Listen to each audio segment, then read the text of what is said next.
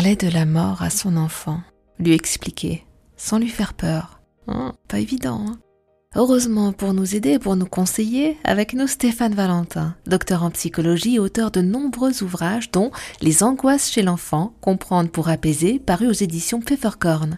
Bonjour Stéphane. Bonjour Eva. Alors imaginons que mon enfant, qui est encore petit, s'interroge sur la mort parce que euh, son chat est décédé ou, pire son grand-père ou sa grand-mère.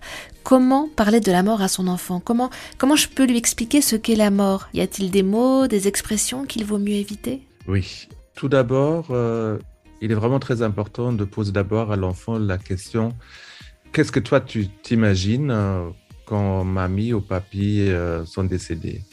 Ça, c'est très important pour voir déjà ce que lui, il utilise comme mot pour pouvoir adapter la réponse euh, parentale à, à ce que lui s'imagine. Ça, c'est vraiment très important. Et puis, euh, il est important de ne pas créer une angoisse.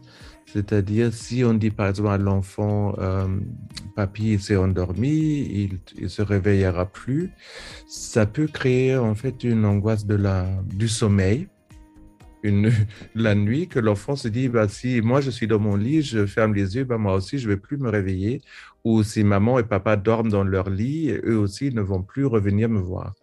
Donc là, il est très important déjà bien choisir les mots. Donc, pas qu'on s'endort euh, euh, et on se réveille plus, ou mamie est partie, elle ne reviendra plus. Oui, mais si maman et papa partent le matin au, au travail, est-ce qu'ils vont revenir?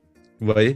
Donc ça peut créer même si ça part d'une bonne, intention, pour l'enfant, ça peut créer dans certains cas des angoisses de séparation où l'enfant se dit, il vaut mieux qu'il reste avec moi, comme ça je gère, comme ça je peux surveiller euh, les parents pour qu'ils ne partent pas trop loin. Merci beaucoup Stéphane Valentin.